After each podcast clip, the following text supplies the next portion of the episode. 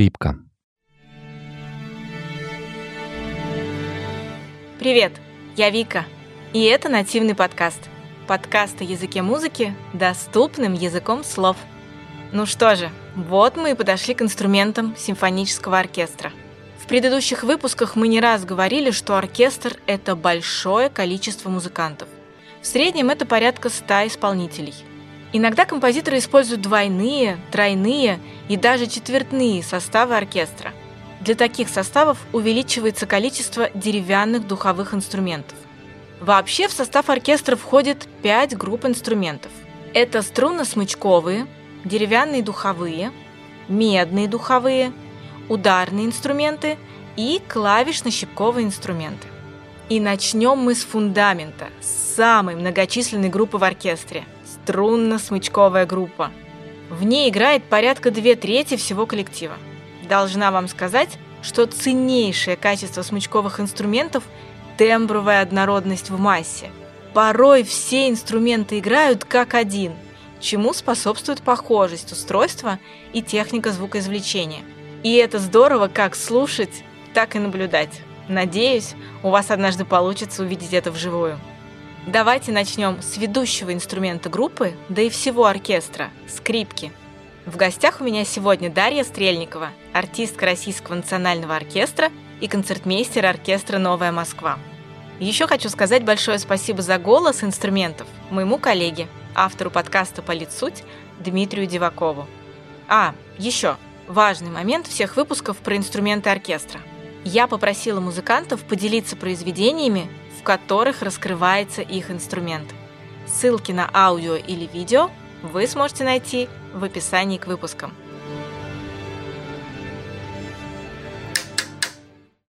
Инструмент, на котором вы играете, кажется, что он имеет очень богатую историю с точки зрения тех мастеров, которые его делали, и тогда, когда эти мастера творили. Кажется, что всем известные скрипки Страдивари, они известны уже много веков, и при этом есть ощущение, что то, как выглядел этот инструмент, он вообще не меняется. Ну, понятно, что он может быть там чуть-чуть по форме, какое-то другое дерево используется, но вот как была придумана скрипка, так она вот и выглядит, там, я не знаю, в 16 веке она так выглядела, и так она выглядит в 21 веке. Это ощущение, оно ошибочное или правда, когда придумали скрипку, она сразу была вот такая прекрасная, идеальная и совершенная, как мы ее видим сейчас? скрипки моей, которая сейчас лежит. Очень приятно это слышать, то, что она прекрасная. Ну, во-первых, я думаю, э, дело вот в чем. Скрипка Страдивари, всем известная, это не начало самой скрипки как таковой, поэтому в данном отрезке скрипка в основном не меняется. Ну, то есть может появляться какие-то фишечки, фурнитура, так же, как изобретение там подбородника и так далее, так далее, или машинок, которых изначально не было. А на, если посмотреть более глубоко, вглубь веков, то, конечно, скрипка претерпела какие-то изменения, тем более, что скрипка не была изначально таким уж популярным инструментом, да, как учат нас на истории исполнительства и на других теоретических предметах. Это инструмент простонародья, в принципе-то. В ходу у аристократии, которая давала средства и возможности музыкантам э, были скорее виолы. Виоль дамур. Часто шутят, э, это ты на гамбе играешь. Нет, это рукамбе. То есть виол, виола да гамба. вот, поэтому если брать промежуток, который вы обозначили в начале, то нет, не, не поменялось слишком сильно.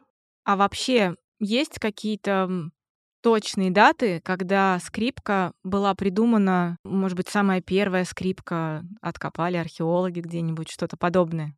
Ну, смотрите, точные даты нету, потому что как часто бывает, вот это очень интересно смотреть с точки зрения религии, когда в разных уголках планеты возникают похожие ритуалы но при этом мы точно знаем, что эти люди, эта группа людей, они между э, друг другом, они не пересекались. То же самое с искусством, то же самое с деланием инструментов. То есть инструмент может появиться в любом уголке планеты, примерно в одно и то же время. Но точные даты, мне кажется, ну, я, во всяком случае, точно не могу сказать. Может быть, есть тогда какой-то век, когда скрипка, как говорится, стала идти по планете. Она стала популяризироваться, возможно, она стала появляться в тех уголках э, человеческого быта, да, человеческой жизни, когда она раньше не встречалась. Да, есть э, определенный век, который вывел скрипку на главную музыкальную арену, это 16 век.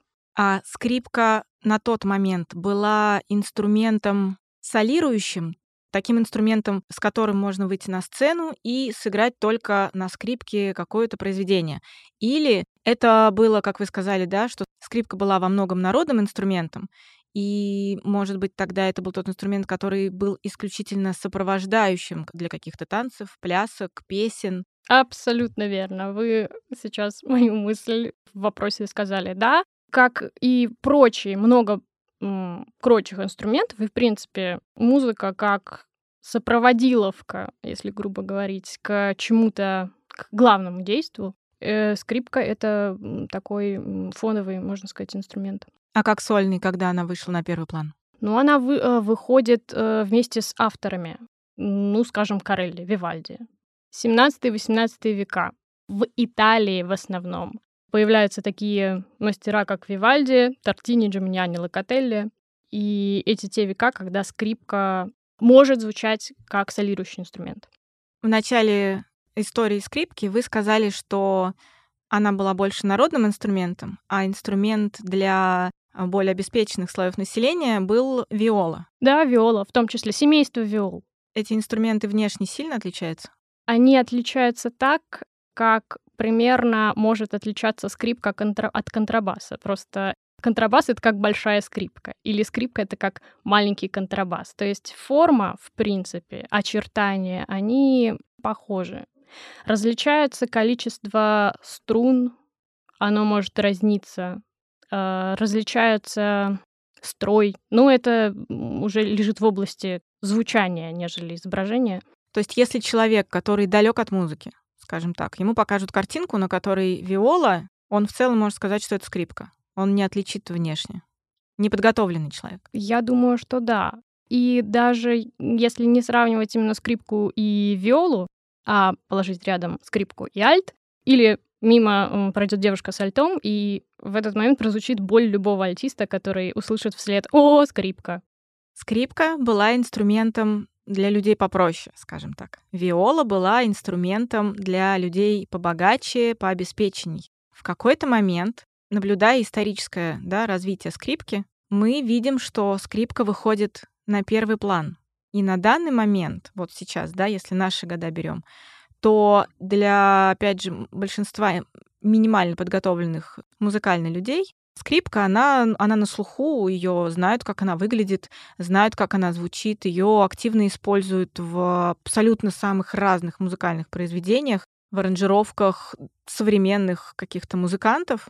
А виола — это какая-то такая история, которая, ну, если покопаться, мы обнаружим, что такой инструмент был — но вообще-то о нем сейчас мало кто знает, вспомнит и интересуется этим. Как так случилось, что в какой-то момент скрипка стала вытеснять виолу настолько, что вот о нем сейчас мало кто знает? Несколько факторов. То же самое можно сказать о любом другом предмете быта, который не исчез из нашего обихода, но так или иначе трансформировался. Ну, скажем, я почему-то сейчас подумала про умывальник.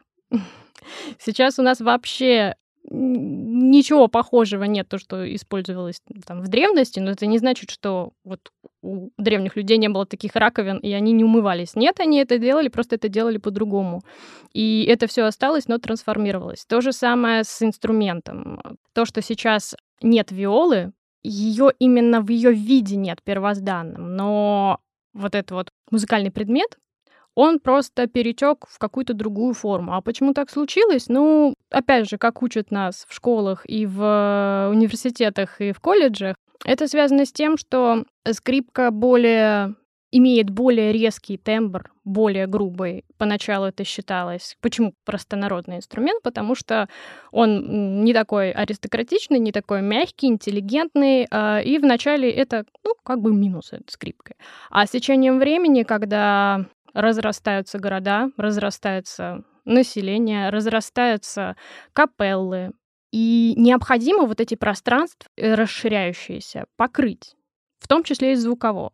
Скрипка имеет возможность это сделать. Даже тогдашняя скрипка с жильными струнами, с расстраивающим строем. Ну, это вот э, такие, я думаю, такие причины. А уже композиторы, понимая тенденцию, они уже сами подстраивались и наконец-то сумели по праву оценить красоту, возможности и так далее, так далее, так далее. Но не сразу.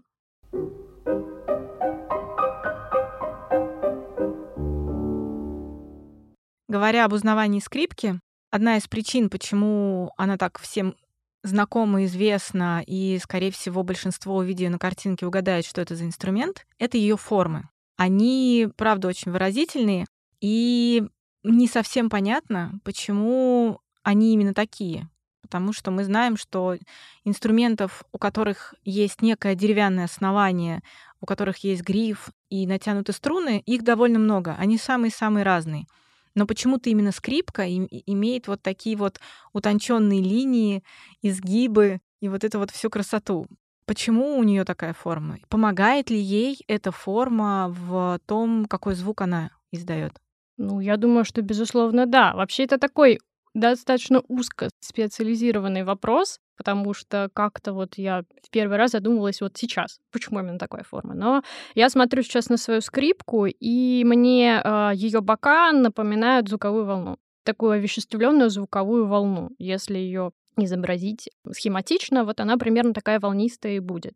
А что касается, почему две деки, именно наличие двух дек, это стандартно для очень многих инструментов семейства струнных, потому что важно, чтобы было, была вот эта вот подушка между воздушная а между двумя деками, который, где будет циркулироваться воздух, эм, откуда будет выходить звук через F, чтобы мы все это слышали. Все остальная фурнитура это уже с течением времени пришло. Вы начали уже называть какие-то специальные слова, обозначающие детали и части корпуса скрипки. Давайте поподробнее прям расскажем вообще, из чего она состоит. Может быть, кто-то не знает слово дека, и мы расскажем, что в скрипке. Что в скрипке? Вскроем ее. Вскроем да? скрипку угу. и с маленьким уточнением какие детали стали появляться со временем. Вот как вначале вы сказали, да, что штука, которая под подбородок идет, она не сразу появилась у скрипки. Вот давайте мы расскажем, из чего она состоит и какие детали появились уже позже. Ну, перво-наперво это корпус скрипки состоит из двух дек, верхняя и нижняя. Верхняя — это такая, в общем, лицо скрипки с прорезями, их можно назвать усиками. И Та же самая спина скрипки, она уже без, без всяких отверстий. отверстий. Да. Плюс э, к декам есть такого же цвета, э, называется головка скрипки. Это такой завиток, который очень фотогеничный и очень часто хорошо смотрится на картинах и так далее. Далее есть гриф, черная продолговатая штука, на которую можно ставить, можно и нужно ставить пальцы над которым натянуты струны. Далее есть подставка. Подставка, кстати, по-английски называется как раз bridge, то есть мост. И, в принципе, если взглядеться, похож на такой мост, э, мост вздохов из Венеции. Подставка это которая по центру расположена, и на ней лежат струны, она их поднимает от деки вверх. Да, так? да, именно так. Ее место в центре. Далее есть подгрифок. Это часть, к которой крепятся струны и которая дальше крепится к скрипке специальным механизмом, пуговкой натягивается, чтобы, ну, потому что она как-то должна держаться. А дальше есть подбородник. Это одна из последних частей скрипки, которые пришли к нам. Существуют музыканты, которые играют и без подбородника. Я пробовала, мне неудобно. Дальше, что еще есть? Есть э, колки. Ну, понятно, тут все просто. ты натягиваешь струны, настраиваешь струны с помощью колков. Еще можно натягивать, э, настраивать струны с помощью машинок, но как это часто мерило крутости, это чем меньше у тебя машинок, тем, значит, более крутой ты музыкант. Что такое машинка? Машинка — это часть, которая находится... Она находится на подгрифнике в том месте, где струны крепятся к подгрифнику. А в чем тогда крутость, если есть машинка или без? Потому что вот по факту есть ощущение, что и без хорошо крепится. Дело в том, что э, когда маленьких детей начинают учить скрипки и не сразу получается настраивать инструмент, часто это там родители, если музыканты, или педагоги, и когда только детишек начинают э, учить настраивать инструмент, с колками обращаться довольно сложно. То есть они либо плохо вертятся, либо э, нужно определенную сноровку проявить, чтобы настраивать колками. И для этого, чтобы все равно ребенок умел настраивать инструмент, ставят машинки, которые проще в обращении, и ставят машинки на все четыре струны. И когда уже становится взрослее ученик, там, студент, машинки снимаются, потому что уже человек умеет обращаться с колками. То есть я правильно понимаю, вот если мы сравним э, с другим не менее известным музыкальным инструментом, у которого есть гриф, это гитара, там, когда происходит настройка струны, она происходит за счет кручения колков то есть в одном месте крепления. Да, верно. Да. А у скрипки есть возможность и на колках настраивать ее звук, и в основании, где эти струны крепятся. То есть э, сам исполнитель по факту при желании может выбрать, где ему подтягивать струну, внизу или наверху. Ну, по сути, да, но в основном, вот чем взрослее скрипач, тем меньше машинок. Вот такая тенденция наблюдается. Окей, еще вы забыли одно устройство, которое крепится снизу скрипки, видимо, тоже для комфортного ее держания и кладется на плечо. Да, конечно. И как, как она называется? Как я могла забыть? Это мостик. А мостик тоже не все исполнители, так же как подбородник, используют. Да, да, есть э, музыканты, которые играют без моста и которым это удобно. Но мне кажется, что это как в большинстве случаев, что касается там, постановки руки, обеих рук, это просто сугубо индивидуальный выбор и решение и удобство. Вопрос, в общем-то, в удобстве, потому что если удобно играть без моста, почему бы играть без моста? Я считаю, что чем меньше деталей на скрипке, тем и свободнее и полетнее она звучит. Когда появились телефоны, многие врачи, те, кто занимается телом человека, говорят о том, что вот эта позиция когда телефон держится не рукой, а прижимается ухом к плечу, она очень сильно влияет на ощущение шейного отдела позвоночника, там кровоток нарушается или вот это вот все. Получается так, что примерно такое же положение занимает скрипач, когда держит свой инструмент, он тоже, по сути, прижимает боком подбородка, прижимает скрипку к плечу. Да, так и Не затекает шея, когда вы играете, особенно какие-нибудь большие произведения не затекает. Друг остеопат вам друг? Остеопат нам друг, абсолютно верно, и должен быть, а, но не затекает. Просто я думаю, дело в привычке, потому что если ты играешь 20 лет, то у тебя уже как-то, ну, как есть профессиональная деформация, да, а у нас профессиональная еще деформация и тела к тому же. Ну, то есть она все-таки присутствует? Да, она присутствует. Лучший друг э, всех музыкантов, да, остеопат и массажист. Еще одна деталь инструмента, без которой нельзя сказать вообще нельзя воспроизвести звук на скрипке, но он используется довольно часто. Это смычок. Он из чего состоит, почему он такой длины, бывали ли какие-то эксперименты с увеличением или уменьшением его длины? Да, смычок, он не всегда был таким, он был короче, ну хотя я думаю, что я бы посмотрела на смычок, который был подлиннее скрипичный смычок именно. А так, если заглянуть в века, да, он был короче, он был немножко другой формы, он был выгнут в другую сторону. То есть, если сейчас он вогнут, то раньше он был выгнут. Именно его волосистая часть? Нет, его деревянная часть. Сам волос, конский волос, он всегда остается прямым. Это закон. Нельзя по-другому. А вот вы сказали, что именно смычки, которые используются для игры на скрипке, а бывали ли какие-нибудь эксперименты, может быть, у вас по оркестру, когда, например, использовался смычок от контрабаса, чтобы поиграть на скрипке? Визуально, кажется, это примерно одно и то же. Ну, визуально примерно, ну, нет, все таки короче э, смычок у контрабаса и гораздо тяжелее. Э, я не пробовала, но у меня есть э, интересная история, которую мне рассказывал мой товарищ, альтист. У него перед концертом, кажется, лопнуло две или три струны. Ну, то есть там был какой-то Армагеддон, и он спешно поменял перед началом, а струны, когда они новые, они еще не растянутые, они тянутся в процессе игры и часто расстраиваются. Инструмент из-за этого приходится останавливаться, перенастраиваться, в общем. И если это концерт, то, ну, это ужас-ужас, потому что, ну, представьте, ты не можешь встать сказать, извините, дорогая публика, у меня сейчас новые струны, и я должен настроиться. Вот. И он в панике, не знает, что делать. И э, к нему подошел один достаточно знаменитый альтист, не будем называть имен, и спросил, э, в чем проблема, товарищ? Он говорит, ну вот, струны, три струны, расстраиваются, концерт играть. Ужас. И этот именитый альтист, он э, раздобыл где-то контрабасовый смычок и взял альт у моего друга, который это все рассказывал, и начал со всей силы пилить альт контрабасовым смычком. Струны были в хлам, потому что контрабасовый смычок очень тяжелый. Если несколько раз особенно провести с силой, то эм, струны, они просто, ну, они в такое состояние придут, как будто они не новые, а уже играют на них несколько веков. Вот. Но зато не расстраивались, да.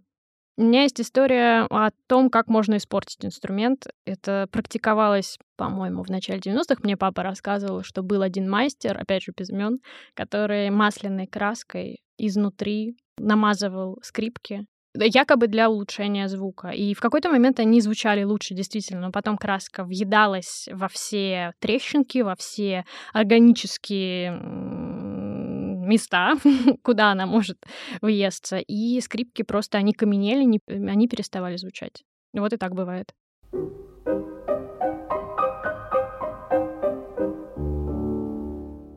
Скрипка тот инструмент, который используется композиторами как очень выдающийся, скажем так, инструмент, потому что то, какие звуки он может воспроизводить, кажется, что их огромное количество. У меня, как у слушателей, есть ощущение, что диапазон у скрипки довольно богатый. Это так? Да. Какой диапазон у скрипки?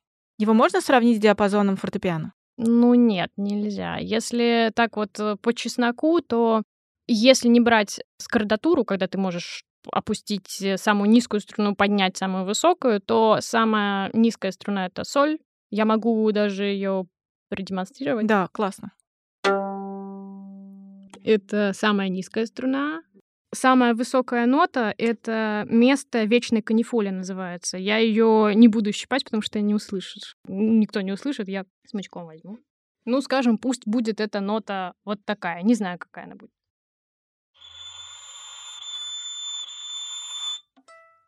Пока вы говорили про возможности диапазона, вы сказали два новых слова для сегодняшнего выпуска нашего. Это скороде... скордатура. Искордатура — это такой прием, при котором нарушается традиционная квинтовая настройка инструмента. То есть если у нас э, струны, они настроены по квинтам, четыре струны по квинтам, то скордатура — это такой прием, при котором любая струна может отстраиваться, ну, как угодно, по желанию композитора. Ну, в пределах разумного, естественно. И второе слово «канифоль». Она вам зачем? Канифоль зачем? Это такая палочка-выручалочка, проводник между... Проводник, склейка между волосом на смычке и струнами. Это такая штука, вкусно пахнущая смолой часто. Это типа воск? И это застывшая смола с разными, разными штуками. В чем ее действие? Ее надо, ею нужно натирать волос смычка, он начинает из этого пылиться, очень часто у людей, которые не очень в курсе этого всего, они смотрят на это, видят, что, ой, пыль э, начинает как-то подниматься, они начинают чихать. Даже у многих маленьких музыкантов это есть, но потом все привыкают, и нормально. И ты намазываешь этой штукой смычок, и дальше хорошо пылишь э, на грифе. Канифоль, по сути, увеличивает трение. Абсолютно верно, да, так и есть. Раз уж мы перешли к сложным словам, и техникам исполнения на скрипке, изменения и звукоизвлечения на ней, давайте говорить о, в принципе, тех вариантах, что можно исполнить на скрипке. Практическая часть нашего да, выпуска. Практикум. Стань скрипачом за 10 минут. Во-первых, как можно водить смычок по струнам? Да, для всех загадка, вот для начинающих. Как можно брать и водить смычком? Ну, смычок — это в правой руке, кстати, для справки. Часто очень популярный, популярнейший, наипопулярнейший вопрос о том, слушай, а вот ты правша, да, у тебя, скрип, у тебя скрипка в левой и смычок в правой. А если вот ты левша, ты наоборот держишь скрипку? Ответ, спойлер, может быть, для многих, но нет скрипка, она лежит на левом плече, смычок держится в правой руке. Быстро спрошу про правшу и левшу, раз уж мы зашли в эту сторону. Логически кажется, что основной технический момент в исполнении на скрипке делает левая рука, потому что пальцы быстро передвигаются по грифу, а смычком мы, по сути, создаем некую звукообъединяющую такую структуру между тем, что делают пальцы левой руки. Можно ли говорить, что если исполнитель левша, у которого левая рука априори развита чуть лучше, чем правая, то технически он может получиться более виртуозным исполнителем, чем правша. Я думаю, что нет, поскольку ну, виртуозность предполагает не только резвую левую руку. Виртуозность — это целый спектр, и в том числе э, правая рука, которая создает видимость, что, ну, что просто там как-то водят смычком, водит и водит. Но нет, штрихов великое множество. И я надеюсь, что я еще покажу их сегодня. Я сейчас спрошу. Да, и поэтому в том случае, если человек левша, он просто лучше будет приспосабливаться левой рукой, больше возни будет с правой. К сожалению, так.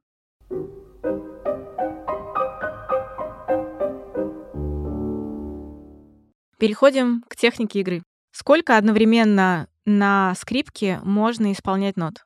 Ну, поскольку струны 4, пальцев играющих тоже 4, можно играть 4 ноты. Это будет четырехзвучный аккорд. Это самый максимум. А насколько он часто используется? Просто кажется, что технически это довольно сложная история, и, может быть, композиторы заботятся о скрипачах и не делают им слишком часто такую задачу. Ну, а о скрипачах заботятся на самом деле единственные композиторы, которые сами скрипачи. Все остальные не заботятся. А действительно, четырехзвучные аккорды, ну, они используются, но не слишком часто, поскольку э, все равно этот аккорд будет ломаный. То есть, э, если много на квадратный метр э, четырехзвучных аккордов, то у скрипача не получится взять и рубануть так смычком, чтобы это четыре ноты звучали одновременно. И поэтому это будет как бы такой две и две. Но по записи это будет аккорд четырехзвучный, который должен э, играться в одно время. Сейчас у нас будет аккорд. Да, сейчас у нас будет аккорд четырехзвучный, который я сыграю ломано. Прием, который, мне кажется, используется, по моим ощущениям, он прям максимально часто используется, называется легато, так? Да, самый простой и в то же время самый сложный штрих, поскольку задействует ну, максимальную гибкость э, правой руки и максимальную протяженность, э, возможность э, человеческого мозга широко мыслить, скажем так.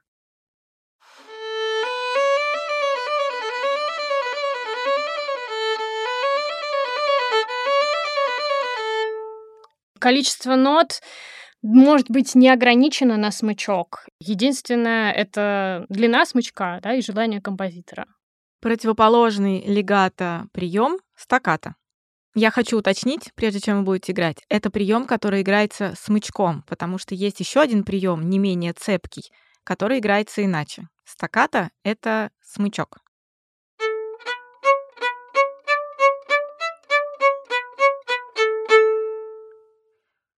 Следующий прием, который, я думаю, если легато и стаката, возможно, кто-то слышал эти слова, есть более специфический термин, который называется спиката. Это что такое? Ну, спиката — это вот можно все штрихи рассортировать по нескольким коробкам. Скажем, лежачие и острые штрихи. Вот э, стаката и спиката — это из одной коробочки. То есть спиката можно считать таким модернизированном стаката полупрыгающим приемом, полулежачим. Чем спиката отличается от стаката? Если стаката предполагает такую очень резкую работу пальцев на смычке именно, то спиката при этом оно больше на струне. То есть нота дольше, одна нота дольше лежит на струне, чем при, при стаккато. Если стаккато это то спиката если слышна разница, что дольше нота звучит на струне и меньше находится в воздухе. Это такой прыгучий штрих с долей лежачести, можно так это обозвать.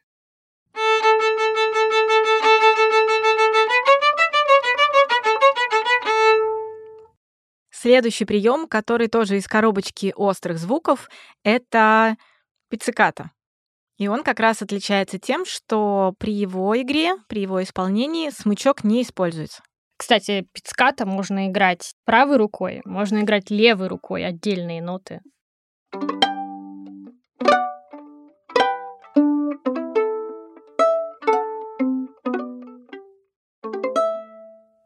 Следующий прием это тремоло. Да, тремоло очень любят современные композиторы.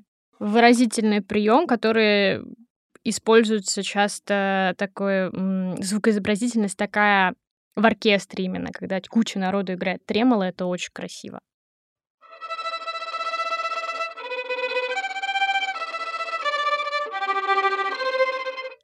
Его, наверное, еще часто используют в фильмах ужасов для того, чтобы создать некий изобразительный эффект, ощущение, что сейчас что-то произойдет. Ну, кстати, да, верно. И в, казалось, совсем противоположной сфере в каких-нибудь э, сказочках, когда нужно показать какую-то такую открывается портал или героиня влюбляется в принца, что-то такое. Зависит от места на грифе, кстати. Кстати, если фильм ужасов брать, то там скорее будет что-то такое очень противный прием, называется сульпантичелло. Это штука, когда смычок играется на практически на подставке, да, и звук такой, как в кабинете зубного врача. Да. Вот обычное тремоло, оно, ну, оно мягче, оно, ну, просто такая вот волнистая нота получается. Следующий прием деташе. Да, деташе — основа всех штрихов.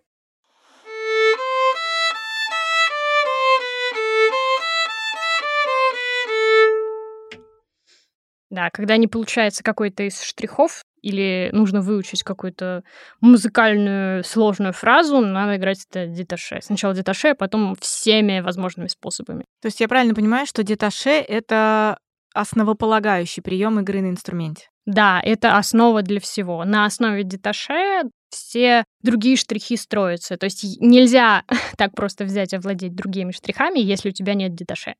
Вот мы говорили про звукоизобразительный прием в виде каких-то пугающих, шипящих, зловещих звуков. Есть не менее частый прием, который используют композиторы. Он называется коленье. Да, верно. Коленье — это прием, при котором смычок играет не основной своей стороной, то есть э, волосом, а он переворачивается, и эта древка начинает стучать по струнам, и звучит это примерно так. Ну, по струнам или по любым другим поверхностям, по деке, по пульту, по соседу.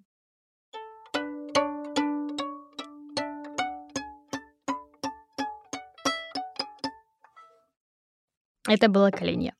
Сультасто. Сультасто — это прием противоположный сульпантичелло, когда смычок э, расположен очень низко, практически близко к грифу, ну или иными словами на грифе. И это такой тихий и тоже таинственный звук. Если обычное звучание это что-то такое, то сультаста на грифе это вот так. Тоже, если играет группа музыкантов в ансамбле или в оркестре, э, ошеломительный может быть эффект. Рикошет. Рикошет — это веселый штрих, при котором смычок отправляется в свободное падение. Это тот штрих, который, чтобы он получился, его нужно перестать контролировать сначала, а потом очень контролировать.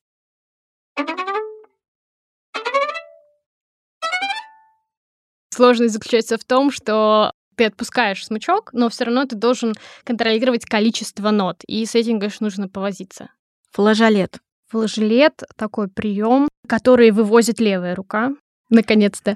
И он заключается вот в чем. Это как бы недожатие, халтурное нажатие пальца на струну. Когда ты обычно играешь обычные ноты, ты максимально упорно и до конца ставишь пальцы, чтобы они прожимали струну прям до грифа, до этой черной штуки. А флажелет — это те ноты, когда ты касаешься пальцем только струны, то есть не дожимаешь до грифа. И звучит это тоже очень красиво.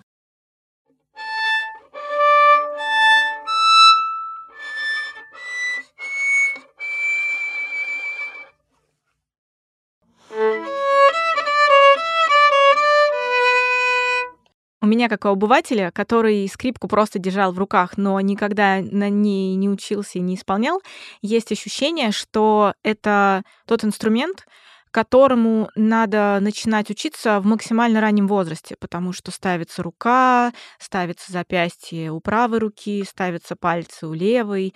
И именно вот чисто технически это довольно сложный инструмент, на обучение которому нужно много времени. Это так? Это абсолютно так чем раньше, тем лучше. Но тоже тут не переборщить. Я знаю случаи, когда ищут на Авито репетитора трехлетнему ребенку на скрипке, но это, скажем, это скорее какая-то область общемузыкального развития, чем чего-то профессионального. Так обычно 5-6 лет, 6-7, 7 уже считается, ну, так поздно. А наоборот, человек лет 50, если начнет учиться скрипке, есть ли вероятность, что он может достичь каких-то, ну, не то чтобы прям виртуозных, да, возможностей, но он точно сможет научиться достаточно, чтобы играть э, там максимально известные какие-то произведения для скрипки. Ну... Или там кости, суставы затвердевают с возрастом, и просто уже технически будет сложно а, играть какие-то быстрые, быстрые мелодии, просто потому что уже человек стар. Скорее, я бы сказала так. Я думаю, что в 50-летнем возрасте, да и раньше, в общем-то, да, действительно, кости сухожилия уже не такие гибкие. И э, самое главное, что нет этого навыка, и навык именно обучения чего-то с нуля, если он отсутствует, вот это ну, весомая достаточно часть. Но я думаю, что возможно научить, э, чтобы на каком-нибудь празднике сыграть, не знаю, любимую песню одноголосную. Я думаю, что вот это возможно.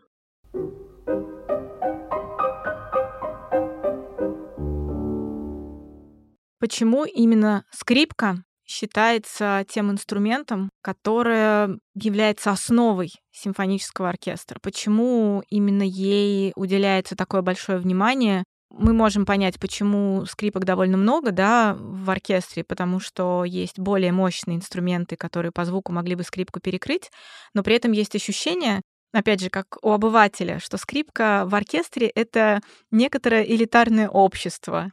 Хотя бы потому, что есть понятие «первая скрипка», и это именно тот человек, единственный человек, которому после исполнения произведения и перед исполнением дирижер, как главный, да, руководитель оркестра, жмет руку. Он больше никому не жмет там, ни волторнисту первому или еще кому-то. Если жмет, то только в конце. Почему такие привилегии для скрипки? Ну, это уже область такая смежная и касается и скрипки, и роли какого-то ведущего скрипача. Ну, во-первых, это связано с тем, что в тот момент, когда в существующих капеллах ансамбли музыкантов, они не всегда был дирижер, часто ведущую роль того человека, который будет всех собирать, ну, как минимум, вместе будет показывать э, начало и конец, чтобы все вовремя вместе начали и вместе закончили.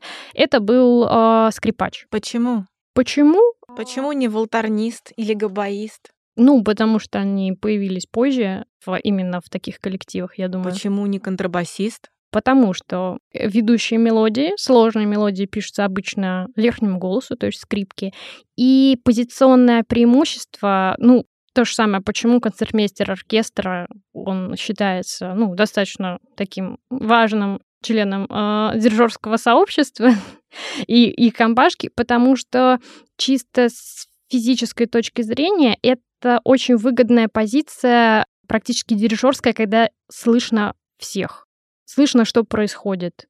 Это ну, часто музыкант сидит там близко к центру, и он имеет возможность слушать всех и всех видеть. Я думаю, что так.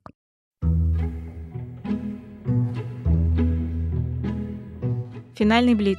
В чем кайф игры на скрипке? Вы знаете, вот я когда занимаюсь, если босиком на полу стою, иногда что-то так вот срезонирует в голову, а потом оно через все тело в ноги уходит. Вот это такой кайф. Но если серьезно, то, ну, я не знаю, я, я люблю... Я, я люблю музыку и люблю ощущения, с помощью которых я воспроизвожу звуки. И это очень здорово, что я могу такие звуки воспроизводить, которые, например, ну, человеческая речь не может, человеческий голос тоже не может. И главное, что это не как фортепиано, который так немножко отстраненное, да, ты касаешься э, только кончиками пальцев и педаль нажимаешь ногой, а эта скрипка, ну, практически из тебя вырастает, и все нюансы ты ощущаешь телом, и это, это здорово. А есть какие-то отрицательные моменты в игре на скрипке? Есть, да. Шея болит. но не болит, но часто, ну, я не знаю музыкантов, у которых бы не было каких-то даже минимальных проблем со спиной. Ну, за этим нужно следить и этим заниматься. Вы сказали, что есть какие-то особые композиторы, которые, будучи сами скрипачами, придумывали очень комфортные произведения для скрипачей, а были, наоборот, э, совсем безжалостные. Давайте скажем, кого максимально комфортно исполнять и кто, возможно, очень круто звучит, но очень сложно исполняется. Ну, с э, удобством тут и проще, и сложнее, потому что когда удобно, ты не задумаешься о том, что ну, композитор молодец. Но Гайден удобен. Папа Гайден удобен. Он сам играл на скрипке, на всем вообще э, чем угодно. И тогда в то время еще такие бешеные возможности технической скрипки не были открыты, и из-за этого, в общем, это и удобно играть. Э, я хотела бы поговорить о неудобствах. Это, безусловно, номер один в моем топе уже много лет. Это э, Прокофьев, которого я обожаю играть. Но он в силу того, что сам виртуозный пианист и свои сочинения оркестровые в том числе начинает э, представлять за роялем, за клавиатурой, а там абсолютно другие законы, абсолютно другие.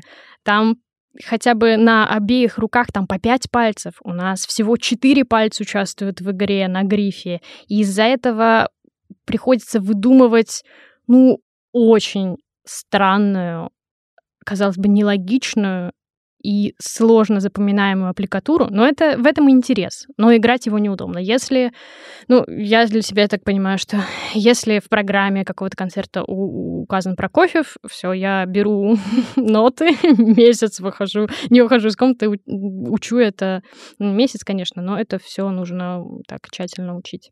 Я по своему опыту знаю, что очень у многих музыкантов очень хорошее чувство юмора. Они внутри оркестра, внутри каких-то своих компаний любят друг на другом прикалываться и шутить. Относительно скрипки можно что-то такое придумать, что любят делать музыканты? Возможно, они это любят даже делать внутри каких-то произведений. Вообще скрипки... Вообще скрипки очень любят солировать. Скрипки очень любят задирать нос. И я думаю, что вот если как-то прикалываться именно над скрипачами, то их можно вот в таком свете выставлять. А существует ли произведение? Да, существует, э, в том числе, ну, сейчас я вот прям вот так на обум вспомнила э, Лиру Андерсона, когда там, э, или Бернстайна, когда нужно выкрикивать, ну, какие-то такие вещи, да, по возможности. Хотя, хотя, скрипки хоть и такие, в общем, малоприятные граждане, зачастую э, они и играют много, звуков воспроизводят очень много, особенно если первые э, скрипачи, там ну, в основном очень часто вся мелодия на них. И то есть э, делать какие-то приколы просто не позволяет физическая реальность, потому что ты, э, у тебя обе руки, они заняты, глаза, они заняты, один глаз на дежура, второй глаз на пульт с нотами. Вот, и, ну, что в этот момент можно делать? Ну да, что-нибудь покричать, наверное, но это уже будет не так, это будет, ну, потому что когда ты кричишь, когда ты занят, это не тот крик, когда ты от всей души хочешь, вот у тебя пауза, и ты можешь, хотя я бы хотела сыграть что-нибудь такое, чтобы было много пауз, и можно было что-то делать, кроме игры.